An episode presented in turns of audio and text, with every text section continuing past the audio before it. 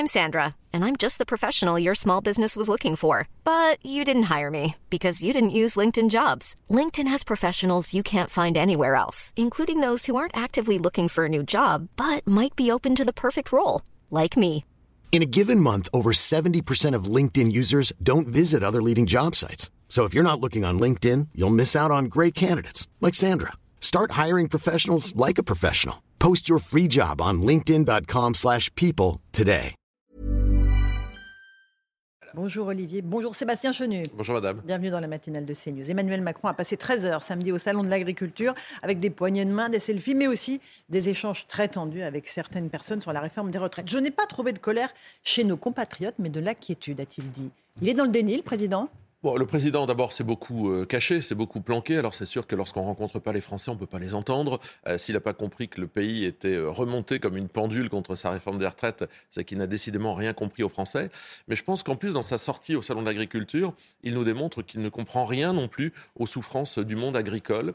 Le monde agricole subit un véritable plan social. La disparition de nos agriculteurs est un drame pour le pays. Et je dois dire qu'il en a une lourde responsabilité. Et moi, j'aurais aimé voir un président qui se batte. Parce que d'abord, il y a des décisions, vous savez, qui sont d'abord, il croule sous les normes environnementales, il croule sous les difficultés liées au dérèglement climatique. Donc, ils ont en ce moment des baisses de production, des baisses de troupeaux. C'est difficile pour le monde rural. Le gouvernement ne les protège pas ? Non, et la loi Egalim, ça ne les a pas aidés ? Non, mais il y a deux choses. Je pense que d'abord, il y a eu des décisions géopolitiques qui impactent nos agriculteurs, notamment sur le coût de l'énergie. Et ça, Emmanuel Macron participe de ces décisions géopolitiques, c'est-à-dire des sanctions qui handicapent les Français. Mais surtout, moi, quand je vois les accords sur le Mercosur, c'est-à-dire des accords qui sont sans effet miroir, on ne demande pas la même chose à ceux qui viennent importer. Ou quand je vois sur les néonicotinoïdes, j'essaye de bien le prononcer, le fait que la Cour de justice européenne veuille revenir sur notre dérogation, je ne vois pas de président de la République qui se bat. Je ne vois pas Emmanuel Macron se battre.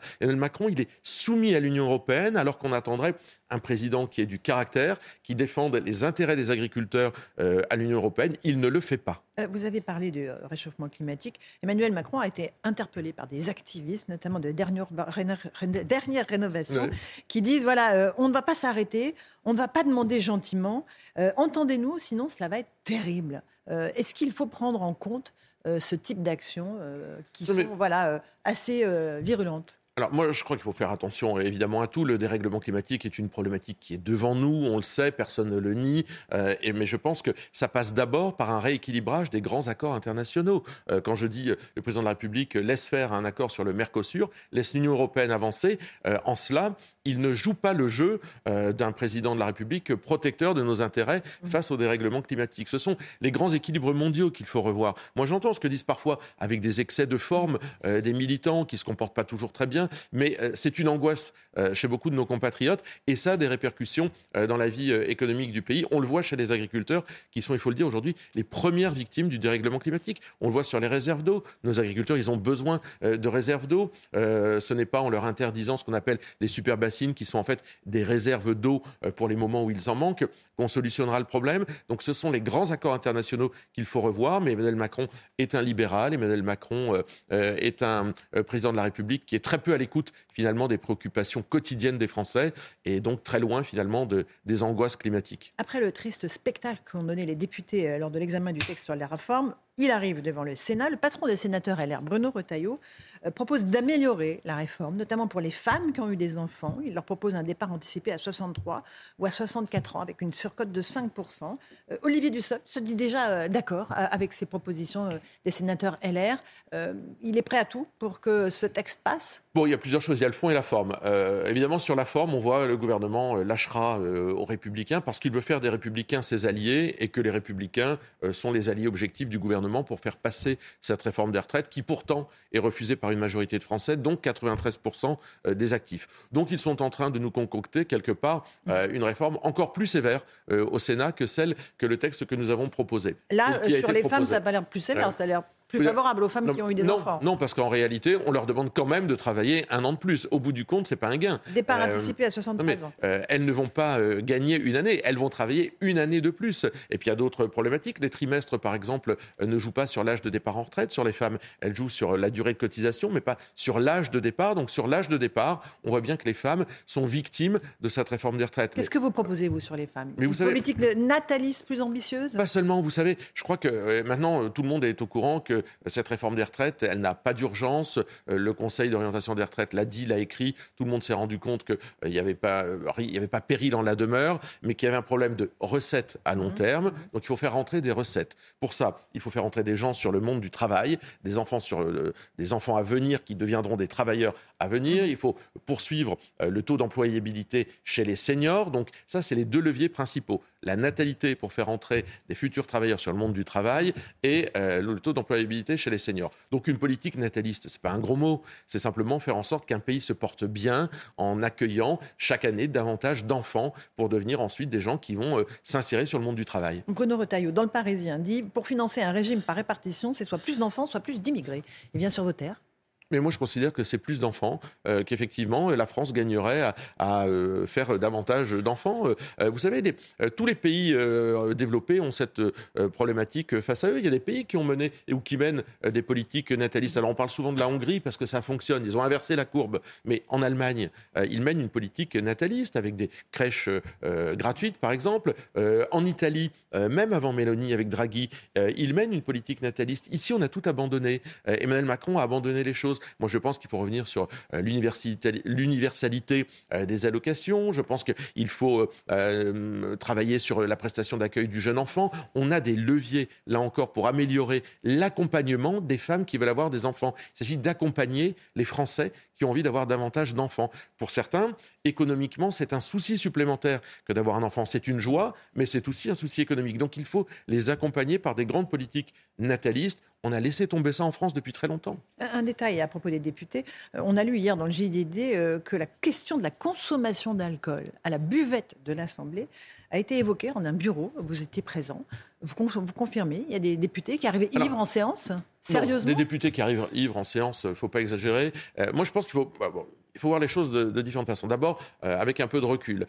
Il y a beaucoup moins de problèmes d'alcool aujourd'hui dans une Assemblée nationale qu'il y en avait dans les années passées. C'est fini le temps des grands repas, de députés, etc., qui picolaient le midi, etc. Sincèrement, n'accablons pas les députés. Ils ont suffisamment, pour certains, à se reprocher dans leur comportement, certains groupes, pour en plus rajouter des choses qui sont un peu fantasmatiques. Moi, je préférerais toujours, de toute façon, un Philippe Séguin qui avait une faiblesse pour le whisky, un donneur de leçons macroniste, qui est une nullité épouvantable, mais d'une sobriété absolue. Donc, vous voyez, je veux dire, rentrons pas là-dedans. Il y a des comportements... Mais ça existe ou pas ? Non, mais bien sûr, vous savez, 577 donc, députés, il y a des gens qui arrivent ivres dans l'hémicycle. Non, qui arrivent ivres dans alors l'hémicycle. Alors qu'ils sont élus avec nos voix, payés par nos impôts. Non, il n'y a pas de gens qui arrivent ivres dans l'hémicycle, je ne le crois pas. Mais si c'était le cas, moi je pense qu'il ne faut pas sous-estimer les choses. S'il y avait des gens qui avaient un problème de comportement, il faut évidemment y être attentif, le faire corriger, car la dignité de la fonction a été suffisamment abîmée par les coups de boutoir qu'ont donné un certain nombre de députés, notamment, il faut bien le dire, d'extrême gauche, de la France insoumise, qui ont ridiculisé nos institutions, qui les ont abîmées, qui ont empêché le débat. Et je pense que ça fragilise notre démocratie. Donc la dignité de la fonction, elle est importante, mais elle passe aussi par le fait d'avoir des députés qui respectent leur mandat en arrêtant d'être ici simplement pour casser, déconstruire, abîmer et empêcher les discussions. On l'a vu avec la réforme des retraites. Olivier Dussopt a dit à propos de l'attitude de la NUPES que voilà, ça a été un spectacle affligeant. Il a aussi dit Marine Le Pen, elle a été bien plus républicaine que beaucoup d'autres dans ce moment-là.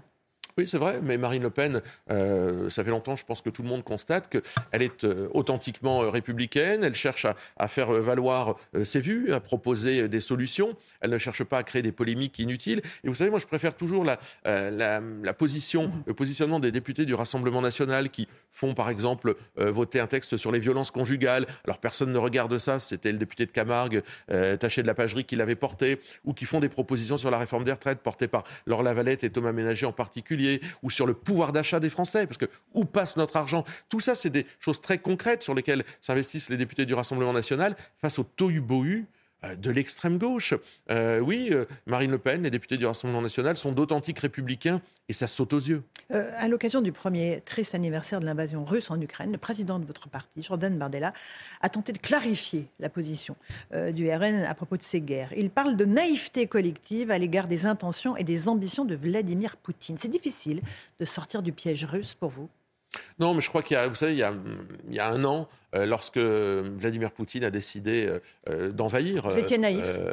Non, mais je crois que personne n'avait vu venir Vladimir Poutine. Le Vladimir Poutine d'aujourd'hui n'est probablement pas celui d'hier. Je vois que ceux qui étaient les grands spécialistes du Covid à l'époque sont en une semaine devenus des spécialistes de l'Ukraine. Moi, je n'ai pas cette prétention. Nous avons regardé Vladimir Poutine faire. Nous condamnons ce que fait Vladimir Poutine, mais nous disons...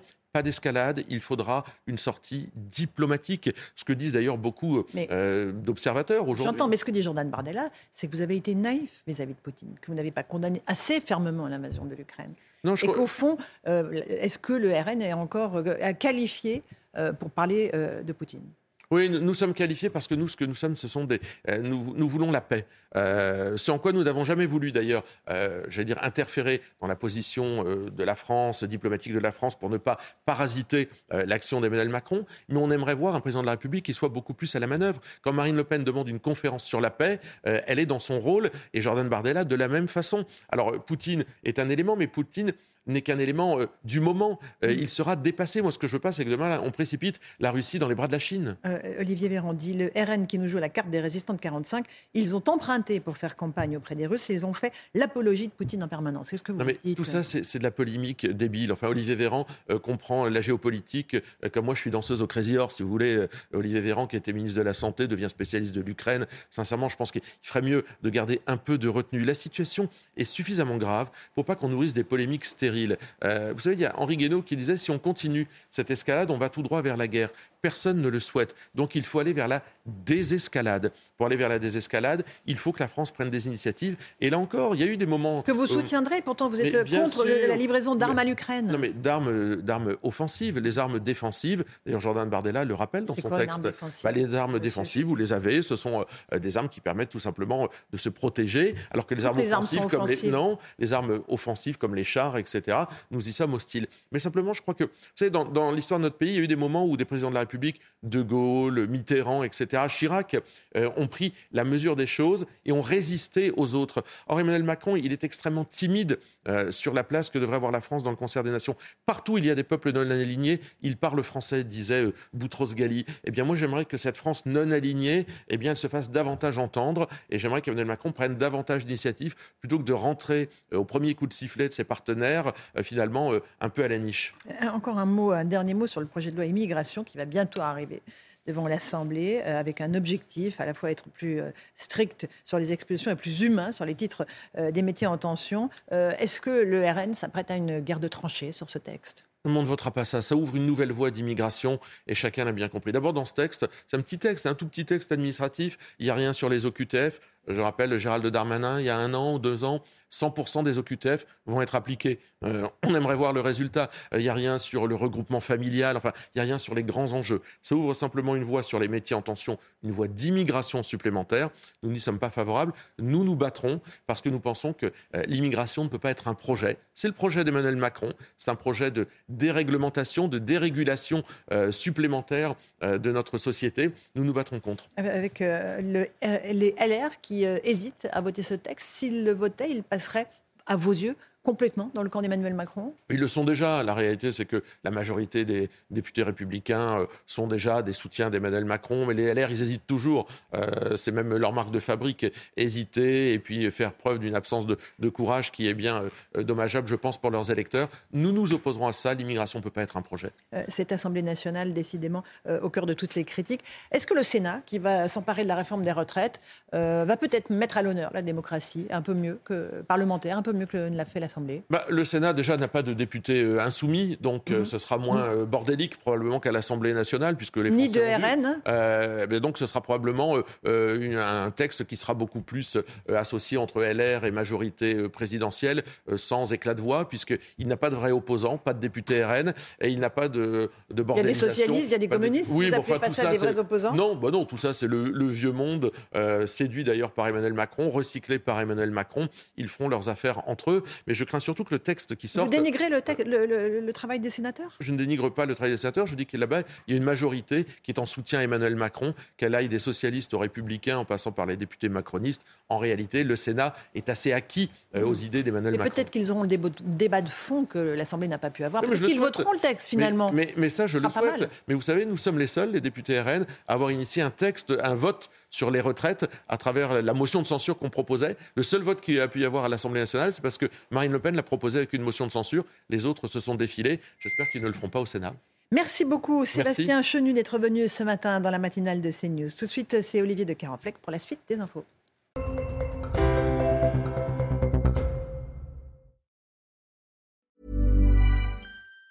Planning for your next trip? Elevate your travel style with Quince. Quince has all the jet-setting essentials you'll want for your next getaway, like European linen, premium luggage options, buttery soft Italian leather bags, and so much more. And it's all priced at 50 to 80% less than similar brands. Plus, Quince only works with factories that use safe and ethical manufacturing practices. Pack your bags with high-quality essentials you'll be wearing for vacations to come with Quince. Go to quince.com/trip for free shipping and 365-day returns.